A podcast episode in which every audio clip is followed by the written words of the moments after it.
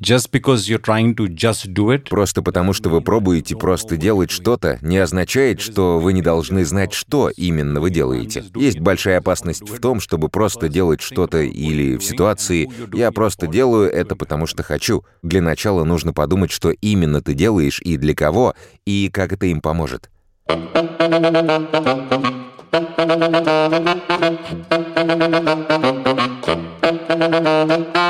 Всем привет, с вами подкаст «Серебряная чпуля», и у нас сегодня в студии снова расширенный состав. Ну, как обычно, у микрофона я, Миша. Лева. Кристина, ассистент Амита. Очень приятно с вами сегодня снова присутствовать. Hi everyone, uh, my name is Amit Purohit. Всем привет, меня зовут Амид Пурахит, и я директор по продукту в Авито. Здорово быть здесь. И сегодня у нас опять интересный разговор, который неизвестно, куда нас заведет. Those are the best conversations. Лучшие разговоры те, когда вы не знаете, какой будет результат. Окей, в прошлом выпуске мы очень интересно затронули тему инноваций, и, и сейчас хочется побольше про это поговорить. Амит, вы в прошлый раз сказали такую интересную мысль, что компания инновационная — это компания, которая много продуктов выпускает и много продуктов э, неудачных ну, останавливает. Yes. Итак, может быть, у вас есть какая-нибудь подсказка или совет, как вообще понять, что продукт пора сворачивать? Yeah, that's a good question. So the way I think Да, это хороший вопрос. Я считаю, что инновации могут проявляться в двух формах. Во-первых, бывают внутренние инновации, те, которые вы разрабатываете внутри компании, чтобы улучшить внутренние процессы, сделать их в итоге более эффективными. Во-вторых, есть аспект внешних инноваций, когда вы действительно пробуете создать новые продукты для конечных пользователей. And the Основной вопрос следующий. Как понять, что продукт не работает и когда свернуть его? По сути, ответ на этот вопрос заключается в том, сфокусированы вы на конечном пользователе или нет.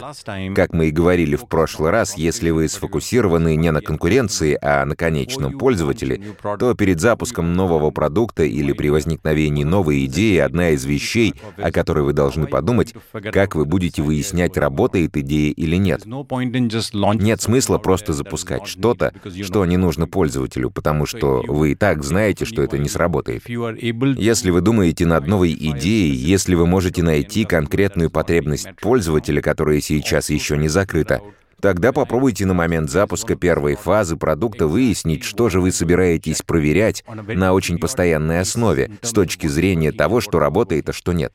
В управлении продуктами мы называем это базовыми метриками. Какую метрику вы собираетесь проверить и в какой момент времени, чтобы понять, работает продукт или нет? Как только вам это станет понятно, то вот он ваш основной выбор метрик для этого продукта, и вам нужно их проверять на регулярной основе. Вот тогда все будет в порядке. Далее вы знаете, какой у какой метрики ожидается рост и насколько, какая должна упасть и насколько. И после этого вы можете сказать, в действительности работает то, что вы сделали или нет. Получается, что запускать продукты можно только когда ты, в общем-то, неплохо умеешь обращаться с данными.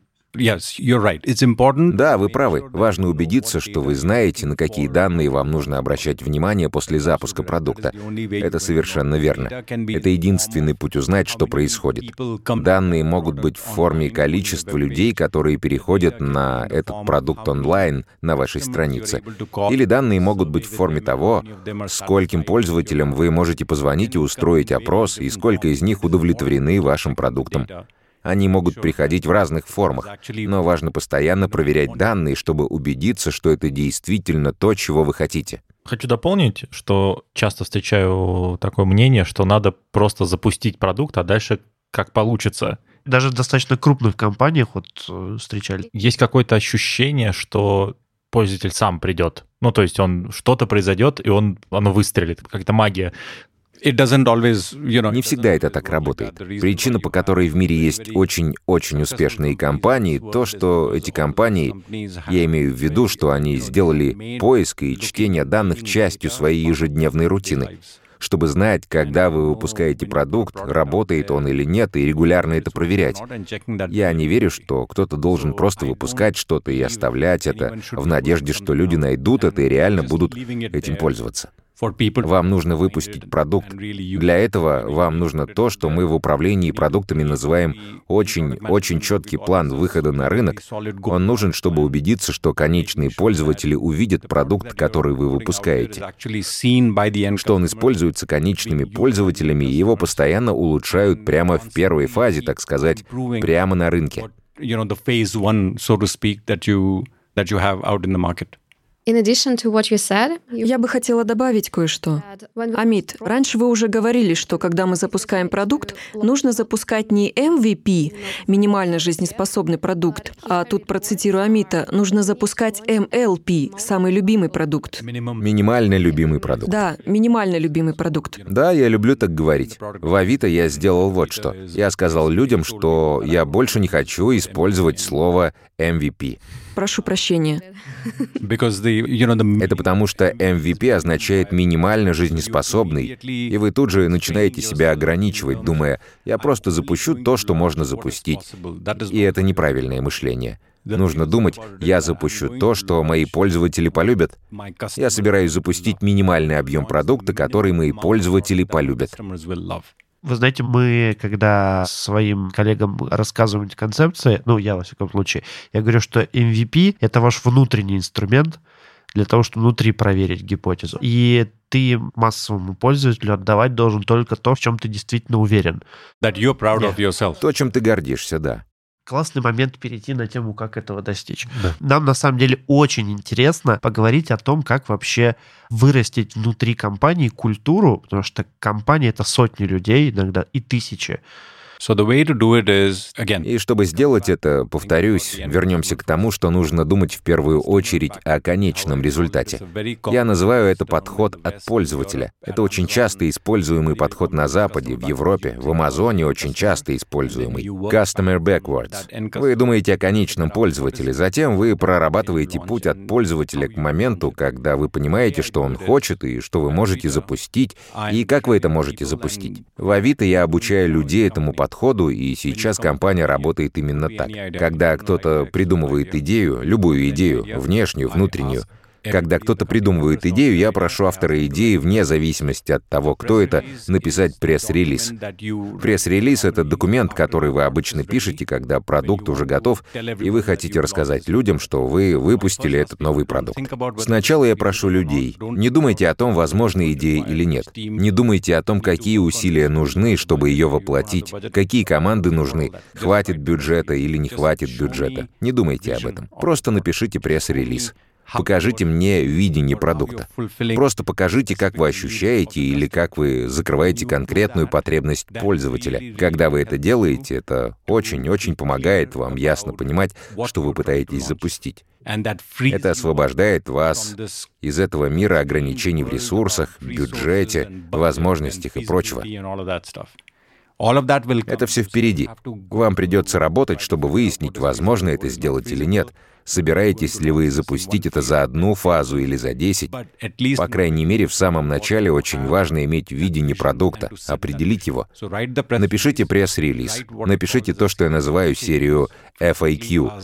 И теперь каждый новый продукт в Авито запускается так — мы пишем пресс-релизы, мы пишем FAQ, мы приносим это командам стейкхолдеров. Мы просим людей посмотреть на это.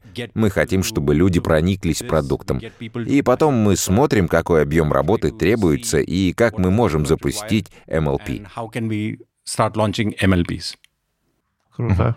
Я на самом деле хотел еще один интересный вопрос задать. Э, у меня есть одна знакомая компания, мне нравится их культура продуктовая, и они используют принцип, ну, eat your own dog food. Э, то есть они все пользуются своим продуктом часто и регулярно. Причем продукт — это там не заказ еды, то есть какой-то специфический. It's a great way to do it. Это классный способ, отличный. Как я говорю, обычно это способ, которым я управляю командами. То есть, когда вы запускаете большой продукт, вы обычно делаете то, что некоторые люди называют фазой беты, когда вы просто выпускаете бету. Я делал это в Amazon, и мы начинаем делать это здесь, что мы вообще-то уже делали здесь в Авито. Мы называем это фаза «друзья и семья». So what you do is you Вот что вы делаете. Просто открывайте продукт всем внутренним сотрудникам. И Если он для конечного пользователя, открывайте продукт для семьи и друзей. Попросите их попробовать продукт. Попросите их дать обратную связь. Соберите обратную связь, внедрите ее, и только после этого полностью запускайте продукт. Вот тут уже можно сказать, что вы eat your own dog food. Вот вы только что запустили продукт или только что его сделали, теперь идите, воспользуйтесь им сами. Попросите друзей пользоваться им и дать обратную связь на критичные моменты. Здорово, спасибо.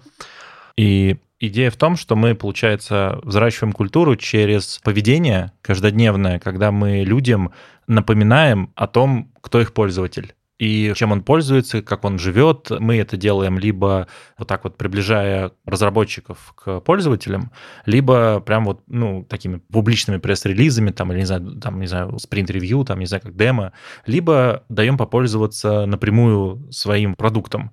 И получается, он либо вообще встает на путь пользователя, в смысле, прям вот становится пользователем, либо как бы думает об этом. И у него, получается, все его поведение каждый день подпитывается тем позитивно, что там если думаешь о пользователе, ты молодец. Ты думаешь о пользователе, ты молодец. Если ты не подумал о пользователе, что случилось, почему ты не подумал? Вот э, хотел бы так привести к именно культуре таким образом. Да, потому так важно написать пресс-релиз в самом начале. Как только кто-то приходит с идеей, если вы напишете пресс-релиз, это сильный пресс-релиз. Если после ревью с вашим менеджером, коллегами команды и остальными вы решите, да, это стоит того, то тогда вы уже начали создавать продукт, держа конечного пользователя в уме. После этого вы делаете все стандартные вещи, нужные в обычном цикле разработки или дизайна продукта, таких как обзоры спринта и окры, демо-дни и все, что вы надстраиваете над продуктом, чему вы научились, используя подход от пользователя. Это то, что мы пытаемся внедрить. From the customer backwards. That is what we're trying to build. Is any new Любая новая идея в Авито, любая новая идея должна начинаться с пресс-релиза. Это может быть небольшое изменение, которое вы хотите сделать в бэкэнде, чтобы улучшить скорость обработки каких-то данных в хранилище данных. Или это может быть что-то действительно большое. Новый тип бизнеса в компании. Каждая конкретная вещь, которую вы делаете, потенциально может начинаться с пресс-релиза. Да, просто к чему хотел это сказать, что обычно не отвечают на вопрос. Все говорят там, как построить культуру, там, в принципе, там в книжках пишут там, думайте просто о пользователе. А тут именно нужно пронизывать все свои активности, сделать это как вот частью, дальше это будет часть ценностей уже.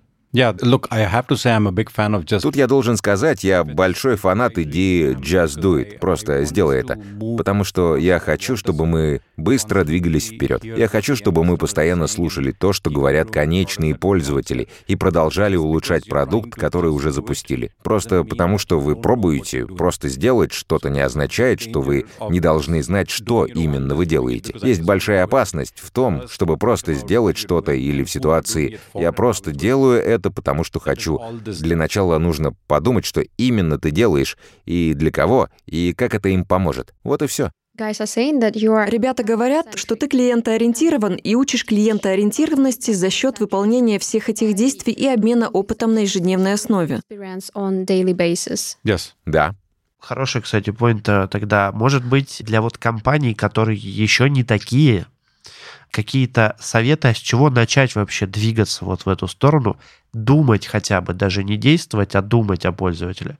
That's a very interesting question. Это очень интересный вопрос. Вчера я провел целый день в Казани и встретился со многими компаниями в Иннополисе. Встретил многих людей, у которых стартапы. Стартап — это очень-очень маленькая компания. У них нет бюджета, чтобы пойти и нанять опытных менеджеров, продуктов и так далее. Я говорил с SEO маленького стартапа. На самом деле бывшего стартапа, а теперь они растут, и компания уже весьма большая.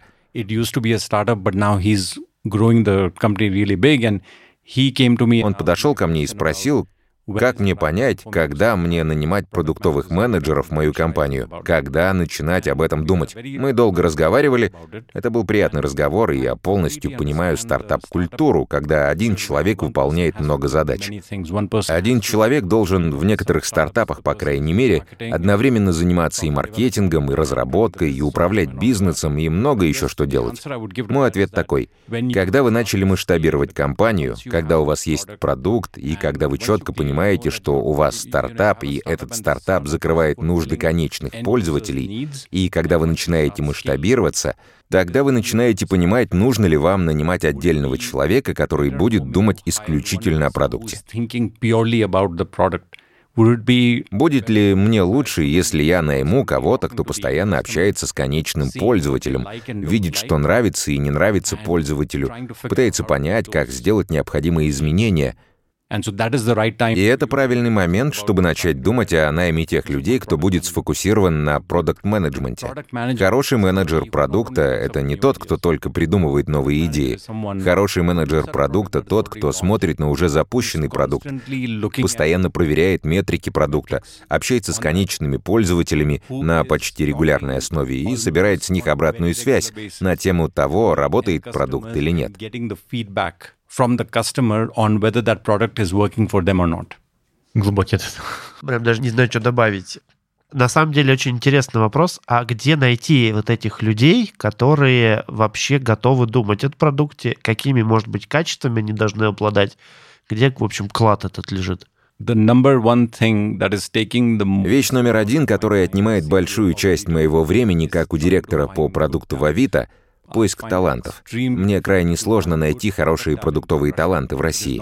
Нелегко.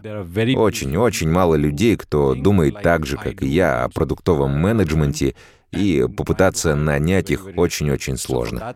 С этой точки зрения я заметил, что мы в России немного отстаем в плане навыков в продуктовом менеджменте, да? Чтобы ответить на этот вопрос, где найти таких людей, я бы сказал, что нужно смотреть очень-очень внимательно на компании, кто одержим своими конечными пользователями. Эти люди часто работают в таких компаниях. Это одно из мест. Второе, я думаю, могу сказать, что это про русских, кто уехал за границу, и можно попытаться привлечь их обратно в Россию. Это другой вариант. Я усердно работаю в этом направлении. Пока что безуспешно, но я веду диалог с несколькими людьми, кто находится в Европе, кто родился здесь, но переехал в Европу. I mean, you know, who were born here and moved to Europe. Релацировался. Да, точно. Я пытаюсь понять, вернутся ли они, чтобы работать в Авито. Третья вещь, которую я бы хотел сказать, то, что нам нужно развивать здесь, в России. На Западе, я бы сказал, 70-75% отличных менеджеров продуктов выходят из школ MBA. Они идут в школы MBA, изучают бизнес, изучают управление бизнесом, и потом они присоединяются к ведущим технологическим компаниям как менеджеры продуктов, потому что быть менеджером продукта не только про то, чтобы уметь комфортно общаться с техническими командами, но и про то, что вы должны уметь очень комфортно общаться с бизнесовыми командами. Ты должен знать, как управлять бизнесом, что ты должен найти, говоря о росте бизнеса. Эти навыки действительно получают в хороших школах MBA. Я также видел отличных менеджеров продукта, пришедших с технической стороны. Я, например. И это микс, о котором я говорю с людьми, у которых много опыта и управления продуктами, и кто работает в некоторых хороших компаниях в России. Но я также пробую искать таланты и вне России. And maybe you also can share any thoughts how может быть, вы могли бы поделиться своими мыслями о том, как вырастить хорошего менеджера продукта, как инвестировать в хорошего менеджера продукта из другого направления или больше инвестировать в стажеров? Это хороший комментарий. В Авито мы пытаемся понять, как запустить продуктовую программу стажировок. Мы очень сфокусированы на этом, и я надеюсь, что в течение нескольких месяцев мы сможем вернуться с планом на эту тему.